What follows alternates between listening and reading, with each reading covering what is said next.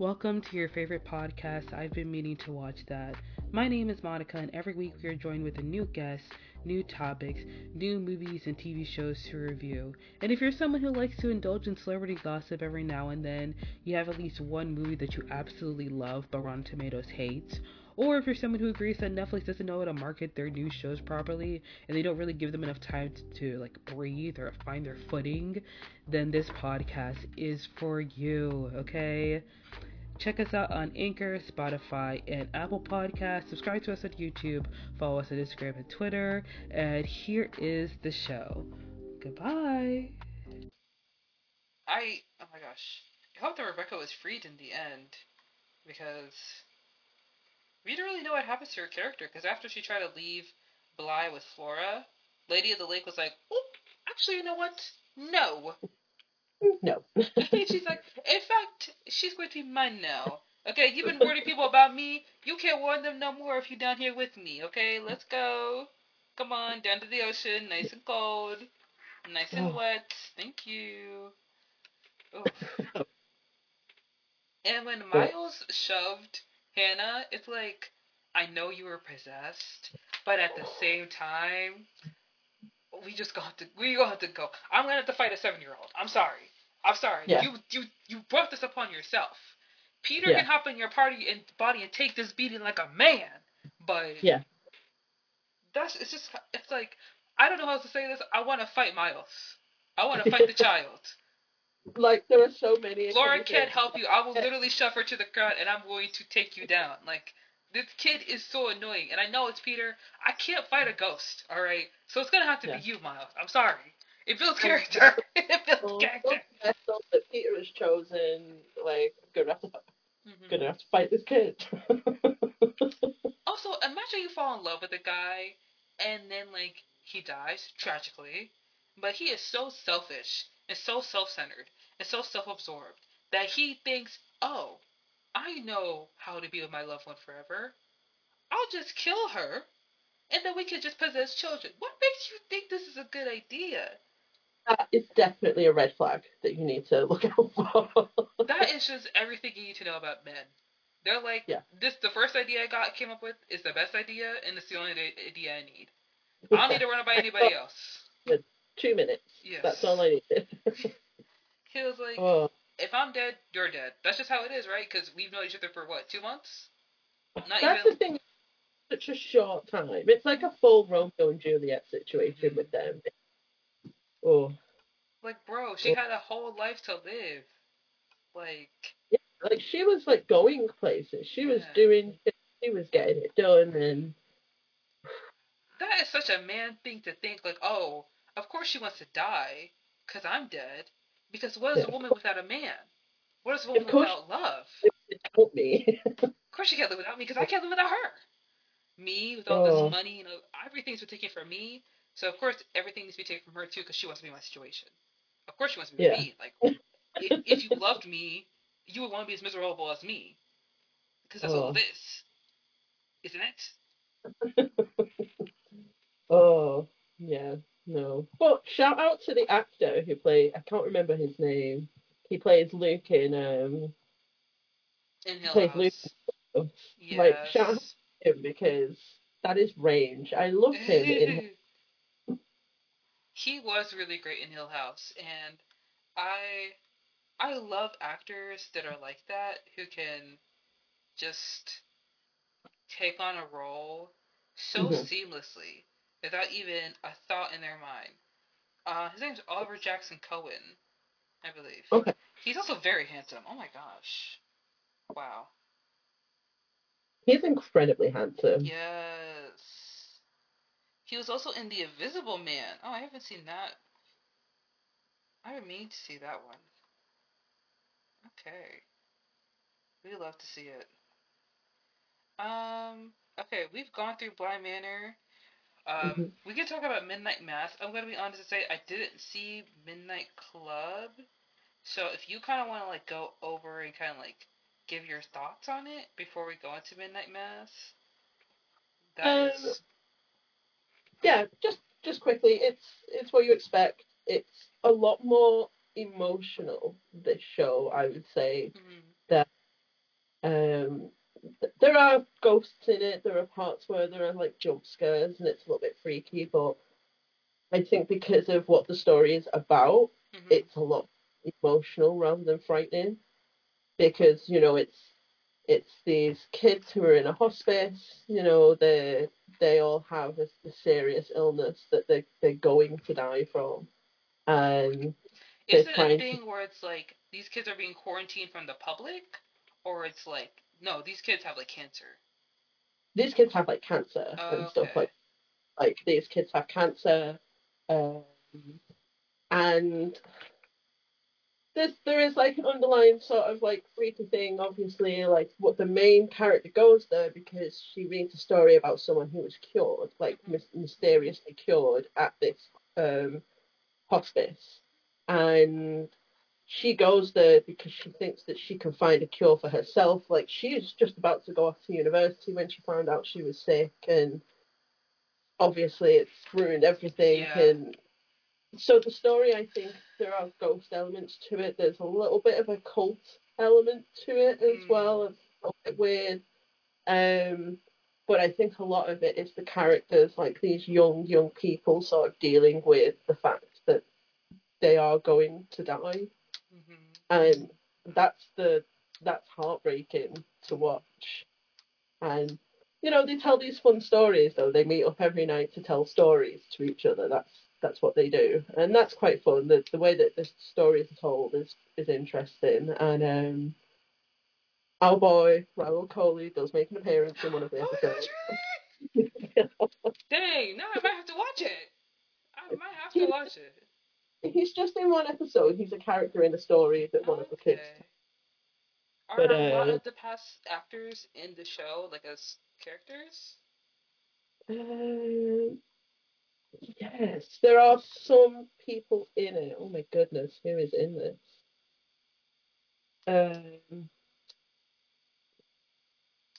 Samantha, what is her name? She plays, in Hill House, she plays Stephen's wife.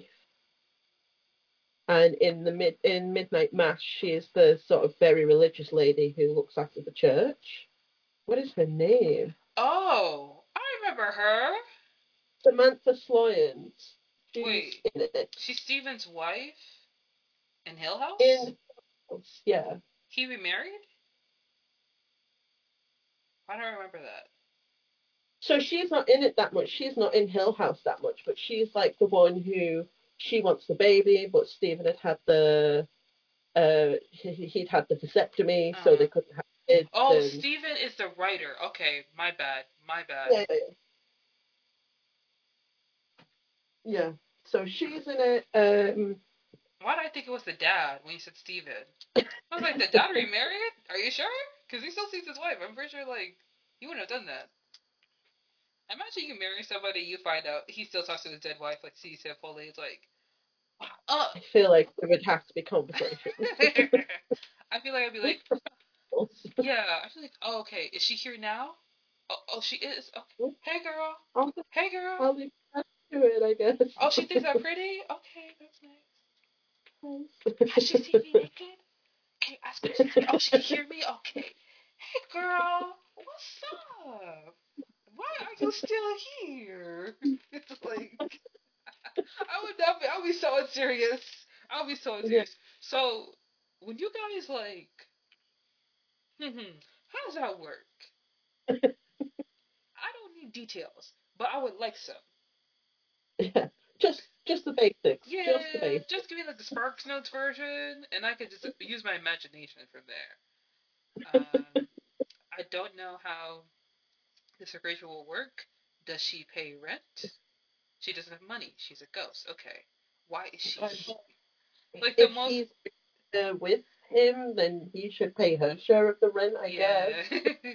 It would be like the most inopportune times where like you guys are like having a serious conversation, and then suddenly like stops talking to you midway, and so it's like going like, yeah, babe, I know. Oh yeah, and you're sitting here like. Are you talking to her now? You're supposed to be talking to me. I'm your wife. I'm here. She's not. Hello? Can I get your attention? Do I have to die for you to pay attention to me? Hello? Just what it is. gosh. So, right. But, so, month before incident, the younger brother from Midnight Mass, his name is Igby. I really want to, I don't know. The younger brother from Midnight Mass. Is that the little boy that likes the girl in the wheelchair? Yes. Oh, okay. He's in it. The brother from Midnight Mass is in it as well, the main one. What main one? Oh, the guy with the car accident. Yes, he's in it as well. Oh, I like him. I'm not gonna. Really good. He's like he's not a main character. He's like a nurse who comes in, but I really like him in it. So it's got some of the actors. It's a good story, but like if you watch it all the way through, like I was a mess at the end. I was just crying as it got to the like episode or so. Oh, and the girl from in the wheelchair from Midnight Mass is in it as well. Is she one of the kids?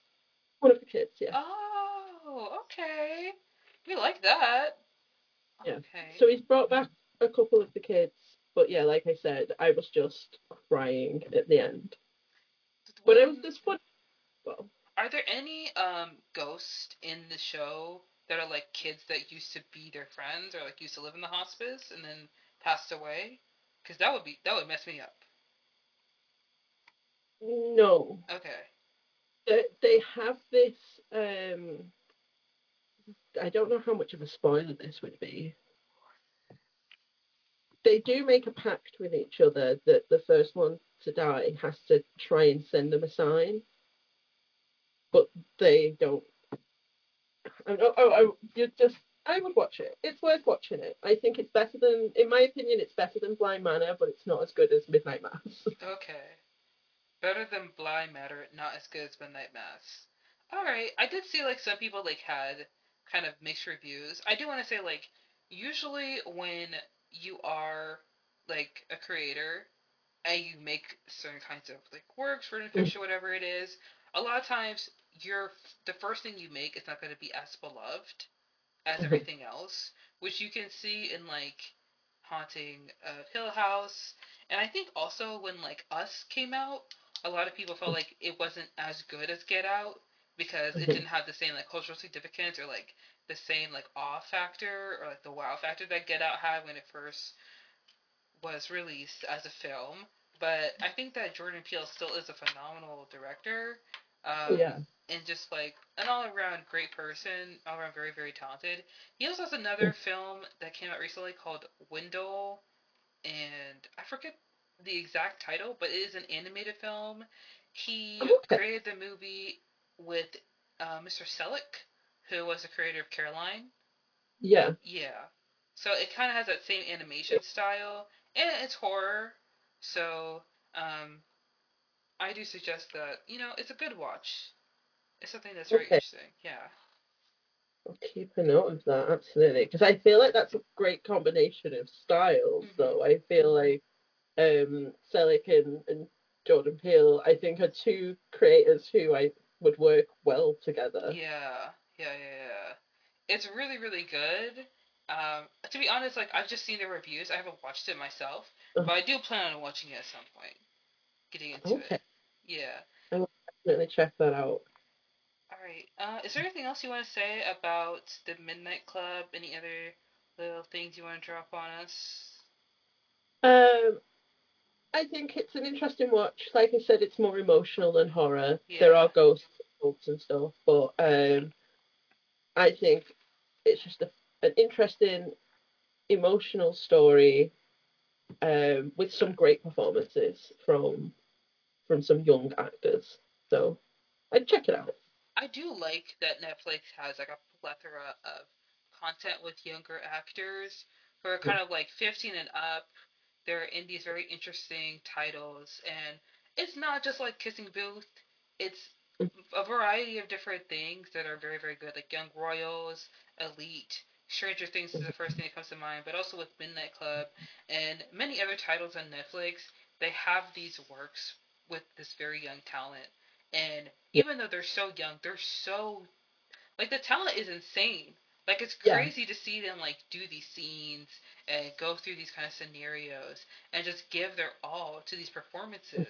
and you just kind of see, like, you kind of see them, and, like, you watch the interviews, and they're kids. Like, they're 17, 16 years old.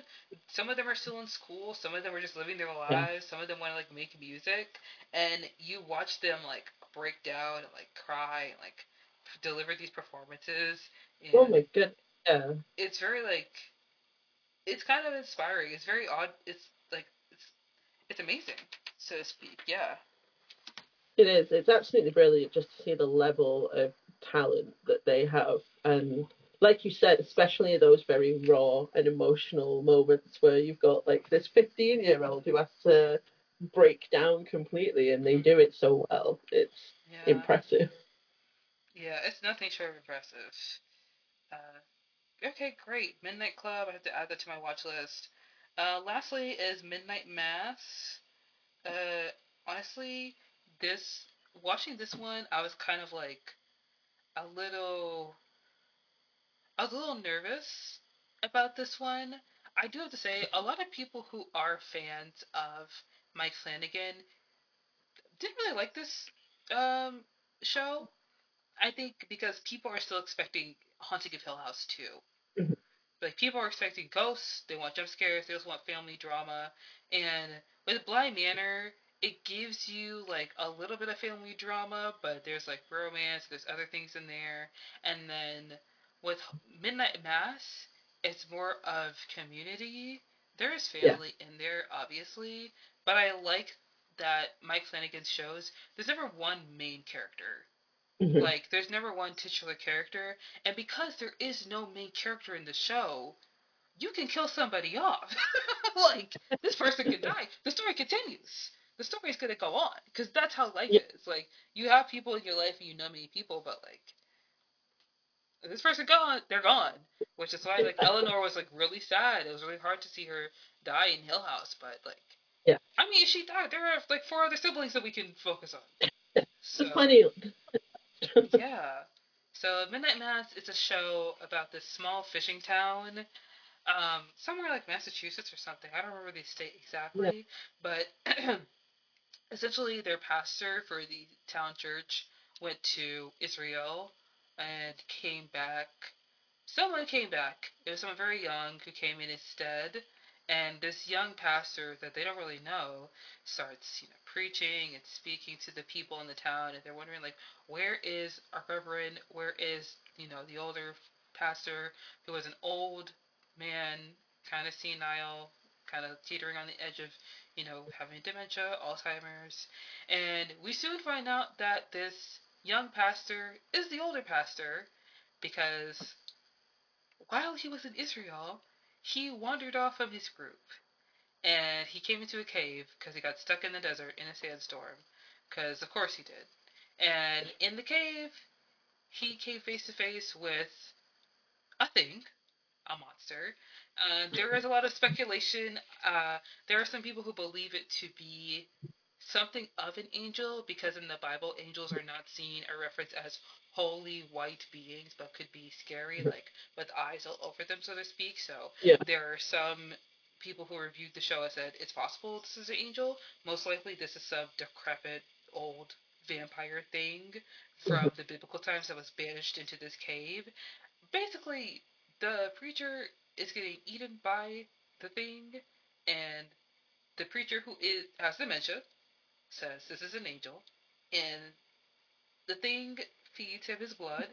He walks out the cave young again and brings the thing back with him to his town, and things start going awry. And the thing is, listen, there is one thing that, like, really made me scream when I watched this show, was the fact that the sheriff of the town is Muslim, and he's, like, one of the only brown people there. Like, and the fact that that woman who played Stephen's wife was so hell-bent on having prayer in school and trying to not seem Islamophobic, but was kind of a little bit Islamophobic, but she's okay with drinking blood. Oh. You can't pray 5 times a day to Mecca, but you can drink blood. Like, girl, be for real. Oh, it just, I think that that aspect of the story, even though it's, you know, it's not the main aspect of it is like what's happening in the town and with this weird vampire angel demon thing. But I do like how he still includes like how the town kind of reacts to the sheriff. Mm-hmm. How, you know, especially what is the name of that character? What is Samantha Sloan's character called? Beverly. Bev. It would be a Bev. Yeah, it's always the Bev. Mm-hmm. But like particularly her, like how she speaks to people, how she treats people, and she's meant to be this like holier than thou kind of woman, and I do like that. I think there's some great performances in this show as well. Some of the best, I think. Honestly, I loved Midnight Mass so much. One thing that I really did enjoy about the show is the obvious look into religion and spirituality, and this is what I talk about. Like, thoughtful horror is the best kind of horror, when the creator knows what he wants to say and says it so profoundly, so intricately through every single person, every single interaction, every other being there, and just like presenting it, and just like it's so well done, and so many other people try to replicate it so often, but Mike Flanagan has this eye for, you know, just making sure that you kind of get the point that he's trying to give you. And he also edited every episode in Midnight Mass, which I think is really, like, it shows dedication. But it's very interesting. Yeah. And it makes sense as to why, like, there's such a long amount of space between his projects, which I'm fine with. Like, if you're someone who has to take time to, like, create your work, that's okay, because you know it's going to be good when you finally do see it, which is why, like, I'm willing to wait for Fall of the House of Usher. Yes, I know it's going to be great. I know whatever he brings to us is going to be amazing. Yeah. And I know he's taking his time. He's not just rushing it to get it out. He's, you know, it's his art. So, yeah. And I think that the one thing about Midnight Mass I wrote down is Mike Flanagan used to be an alcoholic. So he used to drink a lot. So Riley is a character who is kind of like, this is the worst thing that could happen to you if you drink a lot, is that you could kill someone from your drinking. And Riley has to come back home. Like, the show starts in Riley's point of view. So we're kind of see him as the main character. But I'm glad that the show basically branches out into everyone else's perspective, as it does in a lot of Mike Flanagan's shows, which is great. And Riley being haunted by the woman that he killed brings in the ghost story, brings in the ghost element. But it's less of, like, this is a ghost, and more of, like, this is a mistake I've made in my past, and I can't let it go, and I can't forgive myself for it, which is what ghosts are. It's his own personal... It's not like a ghost who's haunting the town. It's his own personal, you know, ghosts and traumas from the past that he's having to deal with. And I do. I like that as well. I like how he's done that aspect of the show. And I also like that... this show focuses a little bit more on faith and doubt, because faith is a large part of a lot of people's lives. And a lot of times when you think about faith, you think of, like, the Christian faith, but people have many different beliefs they hold true to. And even if you don't believe in a deity, you still believe in something. Like, you still believe there's something, like, you believe in yourself, or, like, you believe in, like, I don't know, the government, something. You hold something dear to yourself. Or maybe you're one of those people who's, like, a cynic. Like, you're a nihilist through and through, and you think, like, the world's gonna end, everything's trash, no one is good, we're all just liars. Like, if you're that kind of person, then this doesn't apply to you. But death and pain are, like, an inevitable part of life, and the show portrays multiple faiths in a sincere way.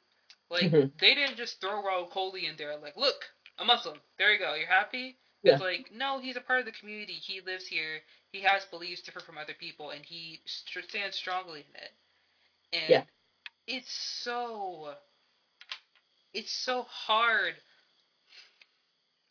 It's very clear to me that the thing with wings is a vampire. Like, it's a monster, it's not an angel, and he tries to, like, negotiate. He tries to, like, rationalize what he's done, how he acts, what he's doing with, like, scripture and trying to bend it so that it can fit into his worldview and, like, absolve him of the things he's done because he's still an instrument of God. Yeah. But, sir, you practically bit someone's head off. Like, I don't know what else to say. Like, you were sick to the point where, like, you couldn't walk, and then you killed someone. And then that fixed it? And it is just that, I like how he explains, because I think in his other shows there have been mentions, like, there is always some kind of mention of faith, or there is a character who is very, spiritual. You know, very spiritual. Like in Hill House, there's the Dudleys, and, you know, and they always have this mention.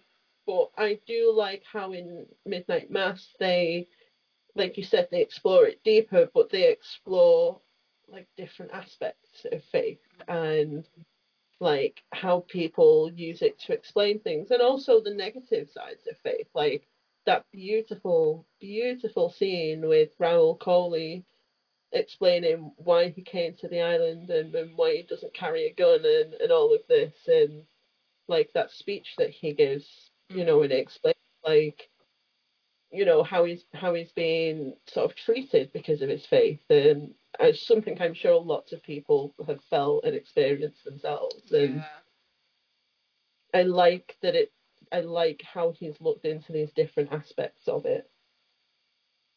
I also, it was so hard to watch, like. First of all, the person who plays Father Paul Hill, Hamish Linklater, so I know him from, like, very old 2000s, like, comedy shows that would, like, air late night on CBS, or, like, air repeatedly on, like, local TV networks, like, here's a rerun of this sitcom that used to be popular, but only got one season. Like, here you go.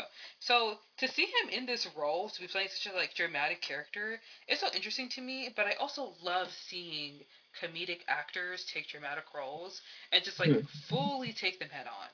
Like, fully embody them. Like, for one person that I cannot wait to finally hop into his dramatic bag is Jason Sudeikis. Because it's going to happen. I can already see it, because I have with Bill Hader, who was on SNL for years. I have with Melanie Lininsky, she's on Yellow Jackets. Bill Hader has his own show called Barry. Like, Jason Sudeikis is next. He's going to do it. Like, he's going to be in some kind of horror movie, whatever the frick. Like, Paul Rudd was in, like, terrible R-rated comedies for years, and now he's on in a Marvel movie. Like, he's in the Marvel universe, which is great for him. But Jason Sudeikis, I already know it. I already know it's coming for him. Like, Alison Brie, she was in Community, and she was in other, like, comedic shows, and then she was on Horse Girl on Netflix, which I did not watch, because I think it's, I don't know, it's kind of weird to me, but I know Jason Sudeikis is next. Yeah. I can already see it. I do, I guess I sort of assume if an actor can do comedy well, like, that's such a difficult thing to do, is to be able to do comedy well, that you must have, like, you must be a good actor to be able to get it right. So, explore that. Do the drama. Yeah. Be dramatic. Because, like, a lot of times with comedic films, people do a lot of improv. Like, they'll do things, like, in the moment to keep on. Like, New Girl is a show where a lot of the scenes were improvised. And a lot of, like, I love New Girl. It's one of my favorite shows ever. So, oh my gosh, I just love him so much. Yes, Midnight Mass. There was something else I wanted to say in regards to Midnight Mass. I know for a fact, I am, like, a Christian. If my pastor told me to drink the blood of a monster, I would run at that bitch. And I know that thing would probably grab me by the neck and throw me against the wall. I don't care. I'm not doing it. I can't. I'm sorry. I'm not doing it. That's not me. I'm not that person. And of course, like, what draws people to that is, like, their hunger, their bloodlust, to feel like them feeling like they are entitled to this kind of, like, gift. Like, it's been bestowed upon them by God. And, you know, the Father Hill, he went with the creature and brought the creature back to his town because he was young again. And when he was first becoming a priest, he fell in love with a woman, and he couldn't be with her, and he spent all these years watching her in the pews and never being able to be with her, and now he's young, and this blood is being able to restore people, it's being able to make people walk again, it's making people not sick anymore, it's healing you. It seems like something that's good, something that's beneficial, but unfortunately, it's also turning you, you know? Yeah. You are slowly turning into something else. Yeah. And it's kind of like, would you want the gift of eternal life? It's just going to turn you into, like, a monster? So a vampire. Yeah. And think about it. This is, like, a small town. Like, if they get to the mainland, everyone in Rhode Island is fucked. Like, they are. Yeah. Oh, God. Saying that. Absolutely. Yeah, I knew. I kind of, from the first episode, I was like, is this going to be a vampire situation? When he brought the, like, trunk full of dirt or whatever, and he, like, knocked and it, something knocked back, I was like, okay, this is going to be, like, vampires or some shit. But, like, oh, I don't know. I wasn't expecting him to be the priest, I don't think. I wasn't expecting him to be the priest, but... Yeah, I agree with you. If I was part of a community like that and my leader was like, okay, you need to drink this blood now, I'd be like, I'm gonna dip. I'm sorry, that's not me. I also feel like if I was pressured into doing that, I would like to say that I can't say that I wouldn't bite somebody's neck. I can't say that I don't have the best self-discipline. I try, but I feel like if I was hungry enough, like, I might. I guess it's a position. Yeah. They actually would probably take over at some point. Also, it breaks my heart with Riley. It breaks my heart because he just wanted to come back home and be normal and possibly start dating Cat Siegel, which I'm cool with. Like, they were such a cute couple. Like, the conversation they were having was so... Like, you know those memes on the internet where people are like, I just want a girl I could talk to and have deep conversations with. Like, those are the kind of conversations that men think they can have, but lack the capacity to have, and the intelligence. Yeah. But and Riley is just like, you know, they're just sitting there and they're talking, and it's this kind of very wholesome, very tender moment. And, of course, it is destroyed because... What happened? Did the monster attack him? Yeah, he went to the church when he shouldn't have gone to the church, and the monster... All right. And, yeah. But I just... That's one of my favourite things about Midnight Mass, is the scenes with Riley and... What is Erin? Is that her name in it? Is that Kate Siegel's name in it? They're just... so cute. Some of the conversations that they have are so beautiful, and some are funny, like when she's pitching the idea of, like, morning sickness to him, that's, like, really funny. But the conversation that she has with him after she has a miscarriage it's beautiful. It's sad but beautiful. And then when they're on the boat, there are some really impressive moments in Midnight Mass, and I think that's what makes it one of my favourite of Flanagan shows. I think that there are so many horror fans that want the horror, they want the jump scares, but Mike Flanagan, of course, like, he's bringing you horror, but he's also bringing you something else. And the one thing that is a theme in all his shows is that people are haunted by their trauma. They're haunted by their guilt and their shame and the fear from the decisions they've made in their lives, and they can't let that shit go, and it festers and it becomes ghost. And there aren't, like, physical ghosts in Midnight Mass, but people are willing to do banal and terrible things, and they will rationalize it to satisfy themselves. Yeah. They will rationalize it so that they may feel, you know, complete and they may feel whole. Because, like, faith is something that makes you feel like you're part of something bigger. And, you know, the show, I love that it portrays many different faiths. And that faith is a central tenet in the show. And there are people who think they have all the answers. And, like, what scares us most is the unknown. Like, this is all very true. And, oh my gosh. That Rahul Kohli's son? Oh, I love him. I love him so much. I was so sad. I really, like, I understand what it's like to feel, like, othered in, like, a small community. So it had to be hard for him to be the only Muslim kid at his school. And for him to want to go to church and his dad wanting him to explore other beliefs, but also feeling like he's being pressured by the town and feels like he's rejecting his culture at the same time. But him just wanting to do the same thing his friends want to do and, like, wanting to be a part of something, you know, so he could be together. And it getting to the point where he literally drinks blood and then becomes a vampire, that is the point where I'm just like, oh, no. Mike Flanagan was like, you thought you weren't going to be tortured? You thought you weren't going to feel hard? Like, you thought I wasn't gonna break you with this show? Bitch. He's like, I brought in this very nice character who's done a terrible, horrible thing and wants to repent for his sins. And guess what he does? He burns himself alive. Yeah, bitch. He said, my name is Mike Flanagan. I'm bald. I'm a hateful, spiteful man. You shall feel my rage. You're all gonna suffer. Yes, you're all going to suffer. All right? I have no hair. I have nothing but spite for everyone else. Like, I truly feel like the reason why Mike Flanagan is such a great writer is because he's bald. And bald men are just angry at the world because they're bald. Yeah.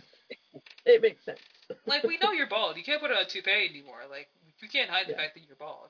If you put on a wig, we'll be able to tell. Like, there's nothing under there. Like, you didn't blend that shit in, my guy. Sorry. Like, you gotta take that off. You gotta do that slowly. Yeah.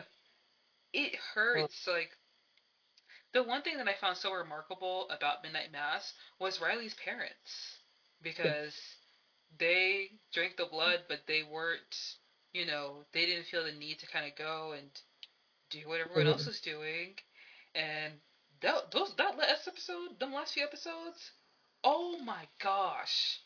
I truly was ready to just like, what the fuck is going on?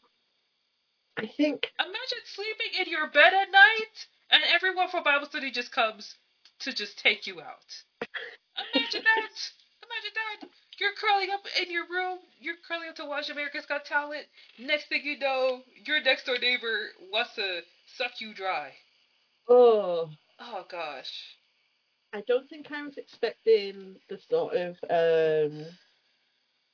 I think the way I described it, I was talking to a friend about this, Jordan Simmons, I was talking to him about it, and I think the way I described it was like Mike Flanagan was doing something about Jonestown, like when they're in the church at the end, and I was just like, what has just happened? This has just gone from like 0 to 100 in the space of 5 minutes, and then everything happened. And I wasn't expecting it to completely like hit chaos level so quickly. I think that was a shock to me because usually with his shows, I feel like there's a nice build up to it, but with that, it went from. Okay, like, we're all sad with what happened to Riley, and now everyone in the town is part of a cult. And I was like, what? Yeah. Sometimes you can see the build-up to his previous works, and I feel like this one was, like, it was a surprise, but also if you're raised religiously, it's not a surprise. There is this kind of, like, thinking... when it comes to faith for certain communities, that some things are just normal. Like, in my community, it's normal for women to get married and then move into a house with their husband. You move out of your parents' house into your husband's house. You don't live on your own. If you live on your own, you live in sin. Like, that's something that is seen as, you know, it's just something that you do. Yeah. And I'm sure there are people who actually, like, I'm sure there are women in my church who do live alone. Because I'm going to be one of those people. I'm not moving with a man after I move to my parents' house. I want some space for myself. Hello? Can I live my life? Yeah, like, I'm sorry, I'm going to have to break that cycle, y'all. That's going to have to be me. But with Midnight Mass, I don't think it was that, like, it was to a 0 to 100. It's that within small communities, people just do what everyone else is doing. It's not like, I don't think that everybody in that church was actually Christian. But it's kind of like, everyone goes to church on Sunday. So, it's just something you do. You know, it's a fishing town. We all fish. You know, like, they have one doctor in the town because you need a doctor. And if my neighbor is gonna drink the blood from this monster that just rolled up in here, I mean, I guess I am too. I mean, what else is there to do? Either I drink the blood and I eat my neighbor, or my neighbor eats me. It's that kind of oneness where, like, people don't want to be outsiders. And the ending is so... I really cannot tell you how I felt, like, oh my gosh. Watching that girl dig a hole in the sand, I was like, girl, if you don't journey to the bottom of the ocean, if you don't walk into the ocean right now, like, literally just ready to, like, burning the boats, having the kids escape, narrowly escape, almost didn't make it. Like, it hurts, because you know that her family's gone, and his family's gone. I kind of almost want to know what happens next. Like, they're going to get... She can't walk anymore because, obviously, like, the vampire angel is dead. Yeah. And, like, what do they do? Are they just going to show up on this other island and be like, on the mainland and be like, oh, yeah, everyone is dead apart from us? Because that's going to turn into a true crime podcast right there. Like, two random children appear in the boat on the side of Rhode Island, washed up, no ID, no parents, like, excuse me, because the town burned down essentially, like, everyone in the town is everybody died. That's a different kind of horror story too, like where there are two survivors, but like basically they're all gone. Yeah. Yes. And those survivors are going to be sat there talking about an angel, vampire, demon that like. I would love to know what that conversation was like. Yeah, it really is. Man, I can't stop thinking about Rahul Kohli and his son. I know that's not his actual son, but that's just how I characterize them. Them on the beach, and it's that thing where it's like Mike Flanagan makes it clear that like this is not something about like one faith is the true faith. It's like. We all hold different things dear to ourselves, and we all have different beliefs. And at the end of the day, we all die. And the afterlife is something that many other people believe in, and they believe that different things will happen to you when you're not here anymore. But it's just like, you know, Hill House blurs the line between death, dream, and horror. Bly Manor is about horror and love, and how love can screw you over. And then Midnight Mass is about death and faith and what comes after that. Not faith, but also faith and skepticism, because not everyone is probably a believer in that town, but like you kind of have to be, you know? And oh my gosh, them two little kids, those kids are too young to work too. Like how are they going to survive?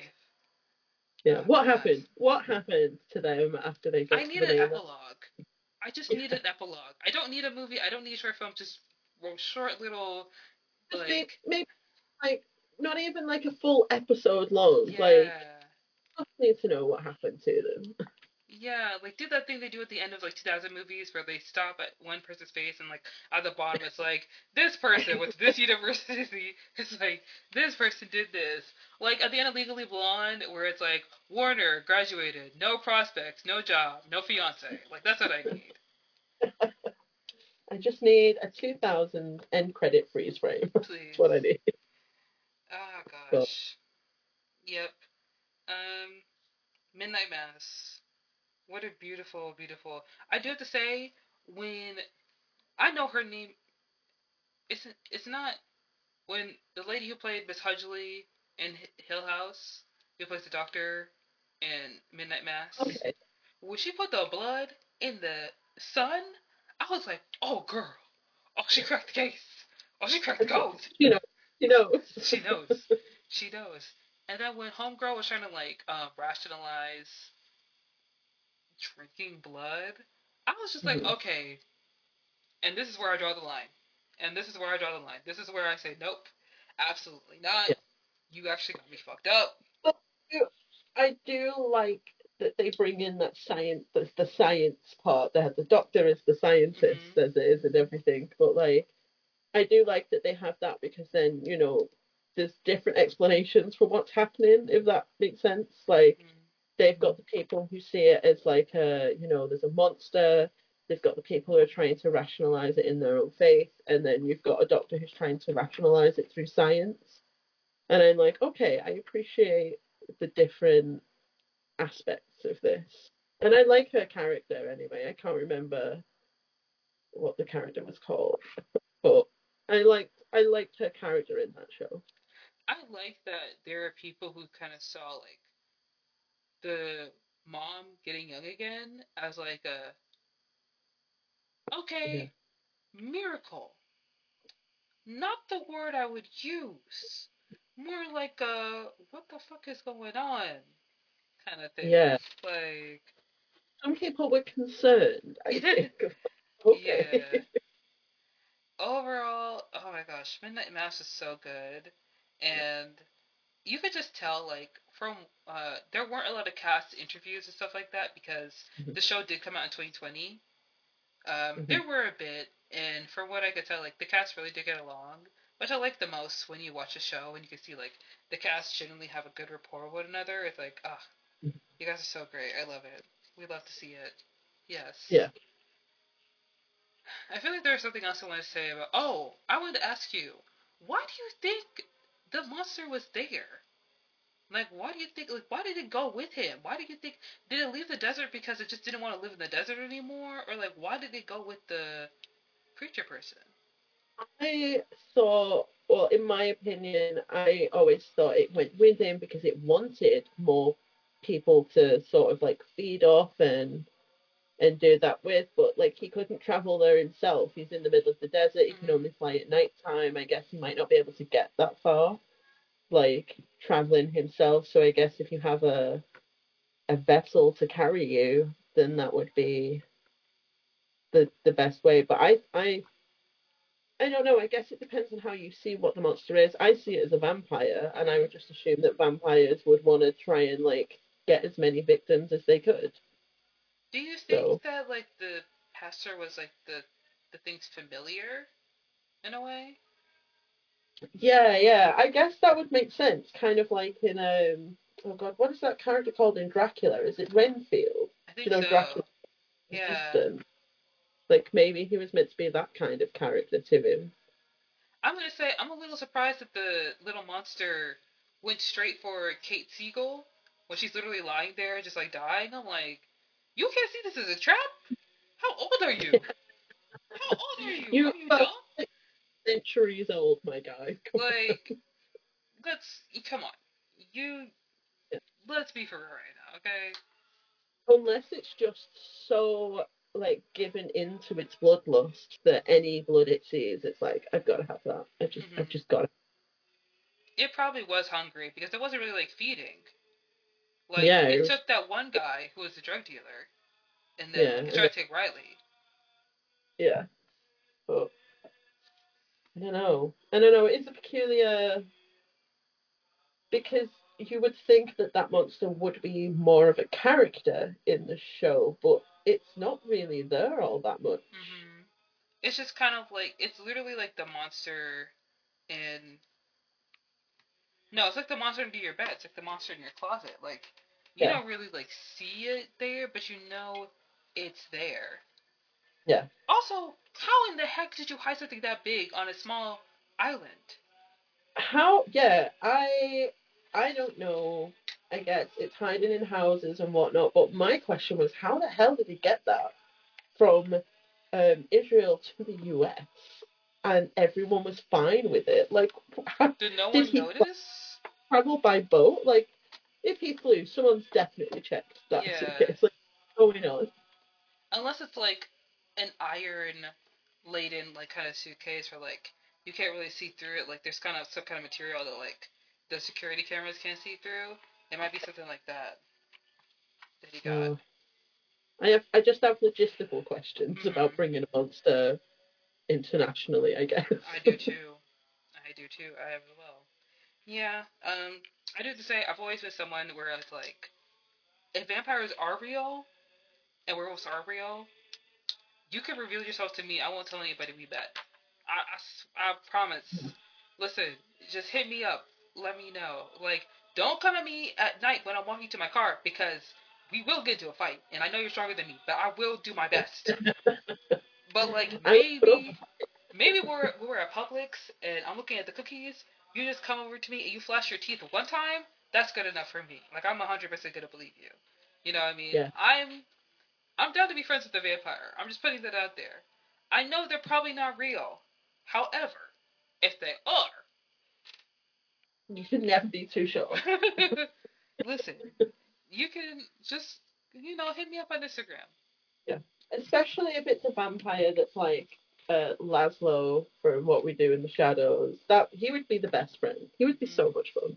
Yeah. Okay, guys, we've gone through basically all of Mike Flanagan's shows. Fall of Usher is going to be coming out soon. It hasn't been announced when it's going to be set to premiere, but, Mike Flanagan's probably taking his time editing it, making sure it is perfect for us. Also, Mark Hamill is going to be in it, which I'm so excited about. That's going to be fun, I think. Yes. The cast, like, a lot of people who are in this show were also in Midnight Mass. I see that, like, one of the parents from Midnight Mass is going to be in this. I see that Hannah, the actress who played Hannah, is also going to be in this as well. So I'm very excited to see it. I'm very excited to see what's going to happen. I believe the actress who plays the doctor, is going to be in the show as well. And the kid. She's been in everything, hasn't she? Oh my gosh, yeah. Yep. Sorry, go on. I think the kid from Midnight Mass, the little boy, he's also going to be in the Fall of Usher, which I'm all in all very excited to see. The Fall of the House of Usher is what it's called. It's based off an Edgar Allan Poe short story.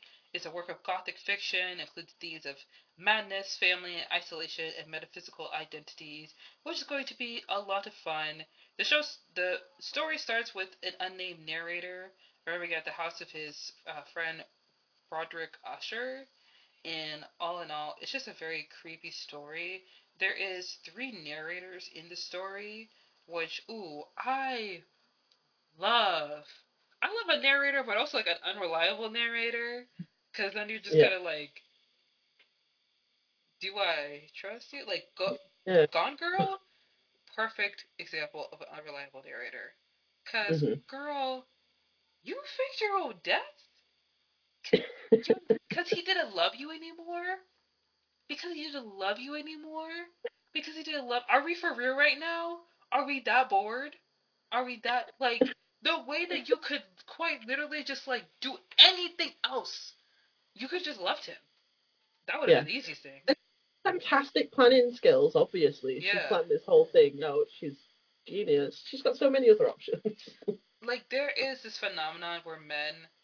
basically fake incompetence to get their wives to do things for them. Watching Gone Girl and watching like it for the first time, I knew from the jump Ben Affleck didn't do any of that, because that man is truly stupid. That man is quite literally the dumbest man I've ever seen. This white man has no clue what's going on. How do you sign documents your wife gives you and you don't read over them? You don't look over them. You don't see that you signed a life insurance policy in case she literally died. Like, you have to be so dumb. You have to be so dense in your brain. There's nothing in there. Like, my gosh. It's the way that, like, I watched that movie and I'm like, nobody watched this movie and thought that this man was the killer. Yeah. Like, this man is stupid. Y'all had to think it was somebody else. Like, if I was a cop and this guy really had no idea what happened to his wife and he was acting this stupid in front of me, I'd be like, man, She had to have faked your death, because what is up with you? Like, no one can pretend to be that stupid and be a murderer. Yeah, no. It's not possible. No. Men who kill their wives fuck up each and every time. And if you're a cop who knows their job, you're going to figure it all out. But if you figure out all the clues so easily, and he looks that clueless and that dumb, yeah. Baby, no one's keeping up that act that for that long. No one's keeping up that act for that long. I'm sorry. No. Ben Affleck was the perfect choice for that role, by the way. Like, yeah, no one else in Hollywood could have played that. Yeah, no. It fits in very well. And I also want to say, this is a compliment to his acting. Am I calling Ben Affleck dumb? Of course not. Why would I say that? No. That's not it at all. No, it's not that I think he's an idiot. Of course not. What the fuck? I love Ben Affleck. He is great. Anyways, we have reached the end. We are going to go into our last segment, which is Pass, I'll Pass, which is a segment where we talk about movies and TV shows that we're not going to watch because it's not for us. We're not interested. We don't care. We don't want to see it. Is there anything that's coming out soon that you have taken a look at and you're like, you know what? I'm going to pass on that. You know what? I'm really trying to think right now. To be honest, I've been kind of behind on, like, watching anything new that has come out other recently. I do have to say, I still haven't watched the House of Dragon show just because I can't.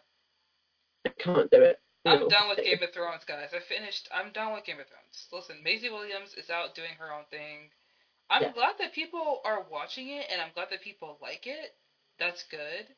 It's just not for me. You know, I can't do prequels. Yeah, I struggle. I didn't watch any of House of Dragon. I think part of it is because I was so betrayed by the ending of Game of Thrones that I was just like, I'm not putting myself through that again. Mm-hmm. I'm not putting myself through another 8-season show where at the end it's just going to be ruined. But I've had a similar thing with Rings of Power. I am a massive, massive Lord of the Rings fan. It's one of my favourite things. And I just can't bring myself to watch Rings of Power, and I don't know what it is. I think it's because we've just gotten so attached to the characters and the story when it first came out. And it's just such a huge part of our lives. We're adults now, and, like, you could watch it. You could partake. But it's just, like, do I really want to? Like, I know it's good. I know it's great. I know people like it. I know it's popular. But at the same time, it's like, y'all could have it. That's for y'all. And I also see this thing every week of someone being like, oh, has Gandalf finally been introduced into the show? Has Sauron been it? Like, they're like constantly guessing as to whether these characters have been introduced, and I'm like, I don't need that. I don't want this hot sort of like build up to something that might not happen. And I'm also, I guess part of it for me as well is I'm also one of those weirdos who knows like a lot about the lore and the history from the book, and I know that the show is quite different because they couldn't get the copyright to the stories and stuff. So I think part of me is just like, I understand it's an adaptation and I understand things need to change, but I've heard that it's quite different. So I'm a bit like, oh, I don't know if I can take all of that. That's also happening with Winchesters. They're retconning Winchester. They're retconning Supernatural, because in the beginning of Supernatural, the story is that if y'all don't know what Supernatural is, wow. What kind of rock have you been living under? But basically, Supernatural was a very popular CW show. It was one of the longest-running television shows, longest-running sci-fi television shows, I believe, in the history of television. And I've watched all seasons, so I know everything about the show. Basically, the show starts off with Sam and Dean, their kids, their mom dies, pinned to the ceiling, house on fire, she's dead. The dad takes the sons. The dad finds the mom's hunting journal and starts hunting, going out hunting.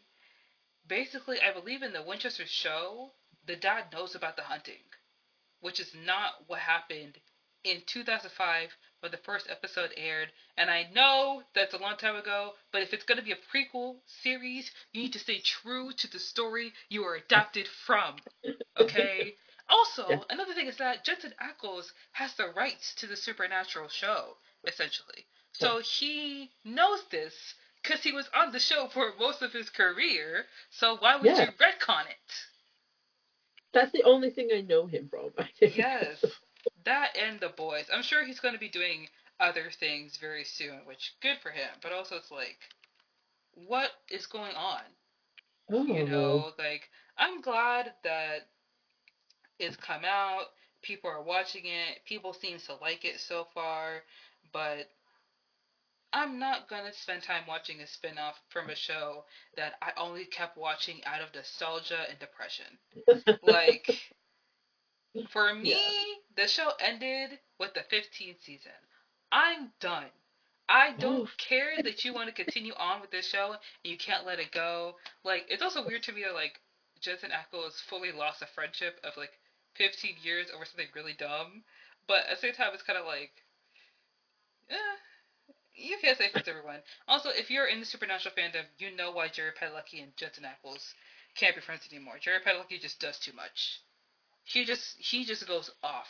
Like, we understand you have depression, sir, but you can't be going off of people on Instagram every so often. Like, Facebook. There was one time he went to a hotel and he apparently had a bad experience, and he posted a picture of the man who he was upset at on Twitter, and all his fans were like, Jared, let's rein it back in for a second, buddy. You have too many followers for this kind of mess. What's going on? Also, during 2020, with the BLM protests were happening, he shared a PDF file of, like, books and movies you should watch to educate yourself. And, like, you live in a $4 million house in Texas. Donate some money. Yeah. Literally, there was a whole thread of, like, celebrities donating $1,000 to the ACLU, which, like, some of y'all could have donated more. One of them was Steve Carell. Sir, you were on The Office. I know you're rich. Okay. You could donate a little bit more than $1,000. But, like, at least he gave something. Like, oh. And I know he got paid a lot of money being on Supernatural. I know he did. Like, that was like a super popular show. They were definitely raking it in. And I also want to say, I'm still upset that Wayward Sisters never happened, but we have a Winchester's prequel. I'm so mad. I'm so mad. I know that the main girl from the Wayward Sisters is now in Ant-Man Quantumania. I know that, and I'm happy for her. However, I still wanted Wayward Sisters to happen. If I could go back in time and be a successful TV writer and buy the pilot of Wayward Sisters and put it on Netflix, I would have done it already. Yeah, she can have more than one job. It's fine.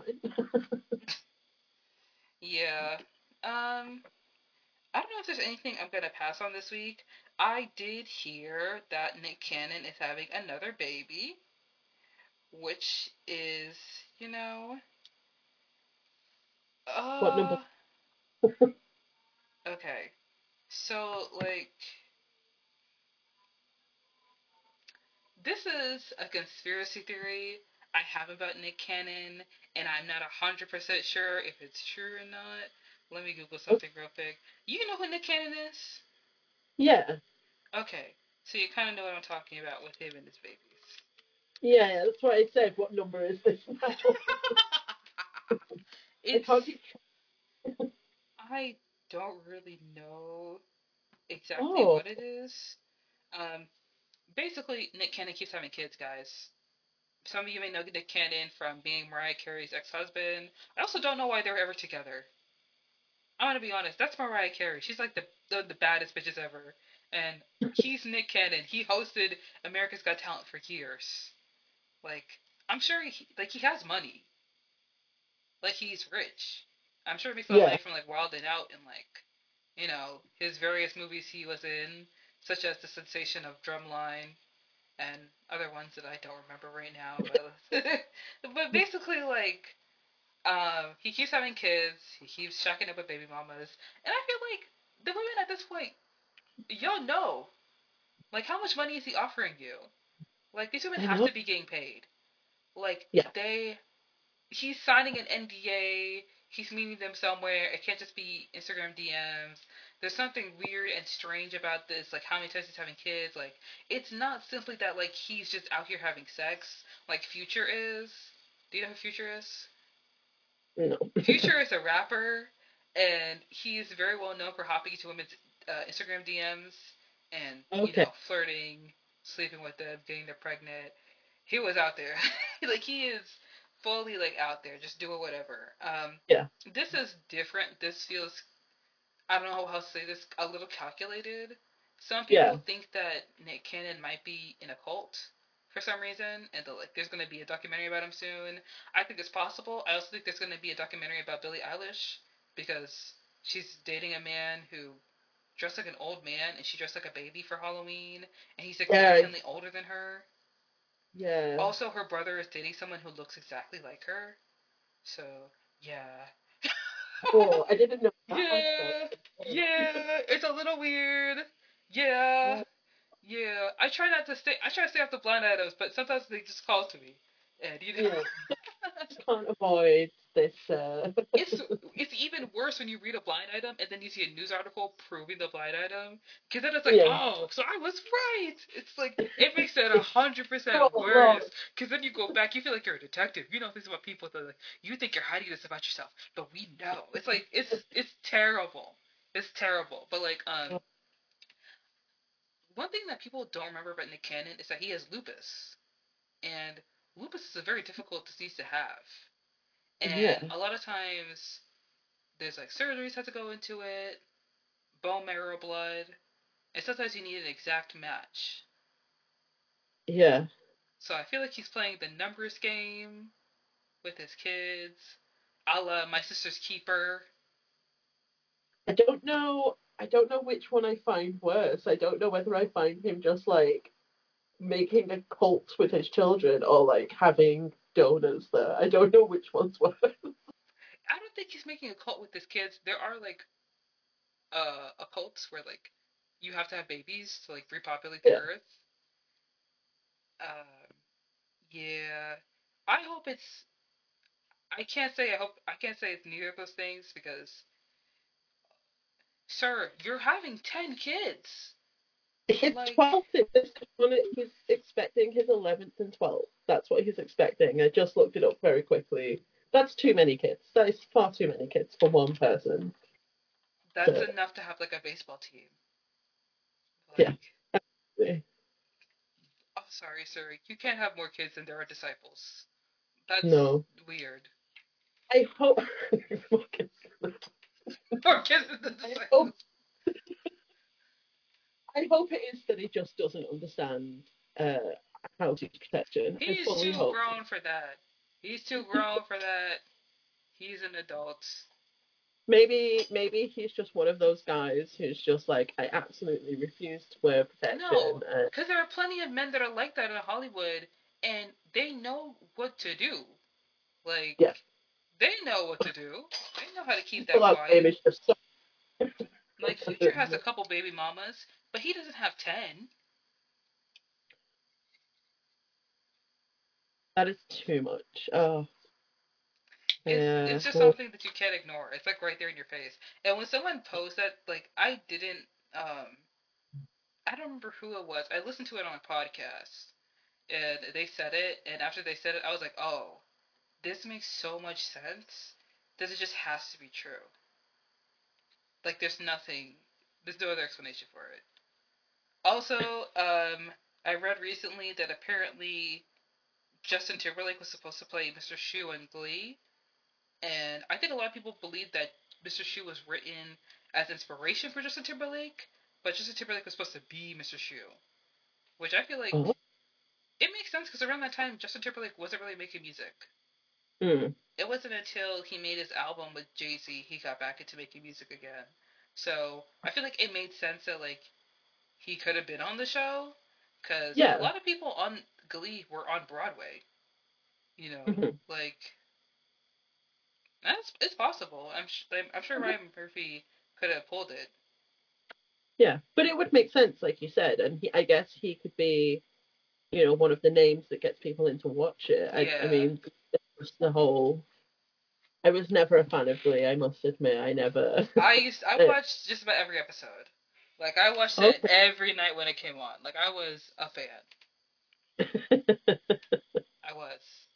I've seen a few episodes. It's the kind of thing that I had, like, family members who watched it, so I've seen a few episodes, but it was never something that I, like, would actively seek out myself. Mm-hmm. But, yeah, I can see why, though. I can see why people enjoy it, but just, do you know what it is? I have a very low cringe factor, so if something is very cringy, I can't deal with it, and I remember the couple of episodes I did watch, I was just, like, dying inside. I was like, oh my god. The thing is, I started watching that show in 2009 when it first came out, and I was in middle school. I was a Disney nerd.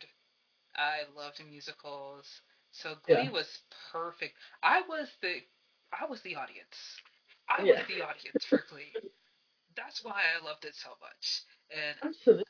I still listen to some of the songs from it, mainly because I miss Naya Rivera, but I still listen to like some of the songs every now and then. Yeah. Okay.